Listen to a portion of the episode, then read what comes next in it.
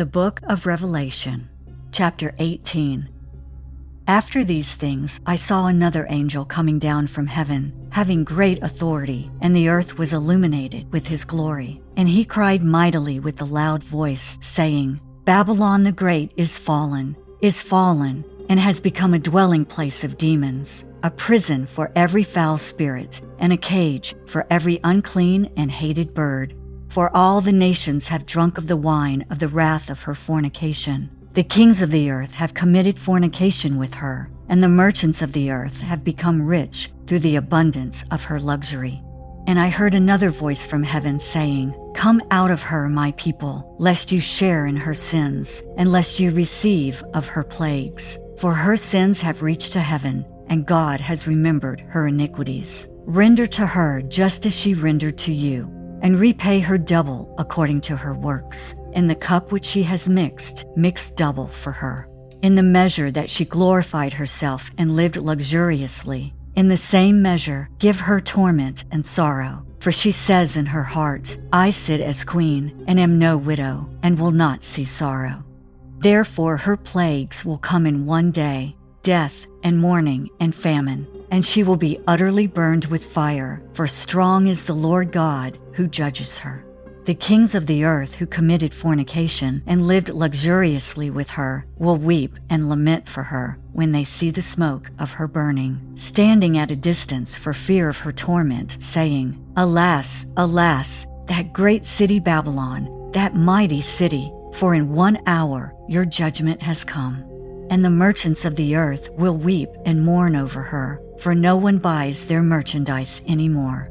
Merchandise of gold and silver, precious stones and pearls, fine linen and purple, silk and scarlet, every kind of citron wood, every kind of object of ivory, every kind of object of most precious wood, bronze, iron, and marble, and cinnamon and incense, fragrant oil and frankincense, wine and oil, fine flour and wheat, cattle and sheep, horses and chariots, and bodies and souls of men. The fruit that your soul longed for has gone from you, and all the things which are rich and splendid have gone from you, and you shall find them no more at all.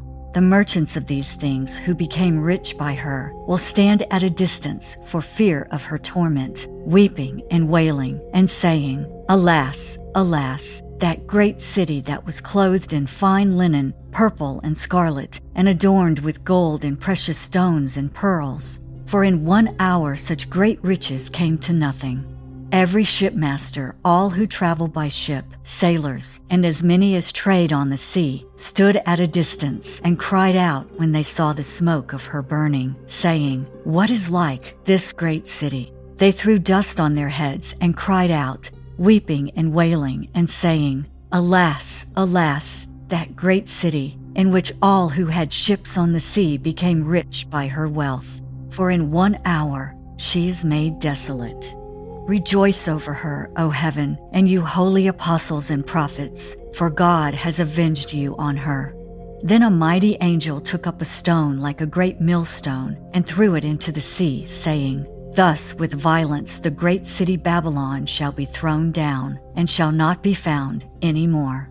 The sound of harpists, musicians, flutists, and trumpeters shall not be heard in you any more. No craftsman of any craft shall be found in you any more. And the sound of a millstone shall not be heard in you any more.